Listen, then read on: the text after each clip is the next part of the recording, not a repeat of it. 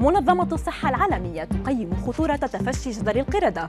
بشرى سارة لمرضى الثعلبة. عقار يعيد نمو الشعر بالكامل. أطعمة يمكن تناولها حتى بعد انتهاء صلاحيتها. أبرز أخبار الساعة الأربع والعشرين الماضية في دقيقتين على العربية بودكاست بينما سجل أكثر من 1600 حالة إصابة بفيروس القردة في نحو 30 دولة. معظمها في أوروبا منذ أوائل مايو الماضي.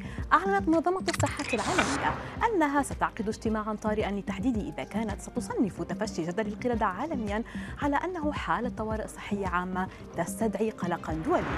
وقالت الصحة العالمية أن التطعيم الجماعي ضد جدر القردة ليس مطلوبا حاليا مشيرة إلى أنه يتحرك بطريقة غير اعتيادية مقارنة بموجات الانتشار السابقة. فالفيروس نادرا ما يرى خارج مناطق توطنه في إفريقيا ومعظم الحالات غير مرتبطة بالسفر إلى القارة.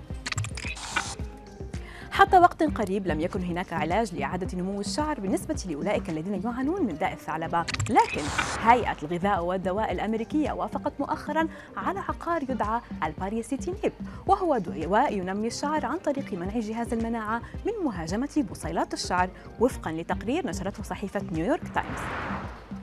وكان ما يقرب من 40% من الذين أخذوا الدواء استطاعوا نمو الشعر بشكل كامل أو شبه كامل بعد 36 أسبوعاً وبعد عام استعاد ما يقرب من النصف شعرهم.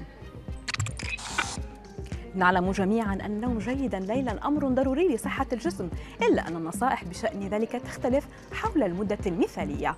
لكن دراسة جديدة كشفت أن النوم لمدة سبع ساعات بالضبط من عمر الثلاثينات حتى الشيخوخة هو الأمثل لصحة جيدة بحسب صحيفة تلغراف البريطانية.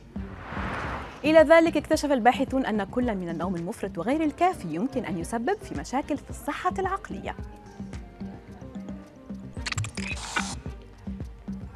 متابعة تاريخ صلاحية المنتجات قبل شرائها تعتبر من أهم الخطوات للتسوق الناجح إلا أن الجديد بالأمر وجود ما يمكن استعماله حتى بعد انتهاء المدة. فقد أفادت دراسة أمريكية بأن الحليب والجبن والبيض والمعكرونة وغيرها الكثير منتجات تستطيع استعمالها حتى بعد انتهاء المدة حيث تكون التواريخ المعروضة مجرد إرشادات تعطي فكرة عامة عن موعد تناول طعامك ولا تشير فعليا إلى سلامة الغذاء وذلك وفقا لما ذكرته نيويورك بوست.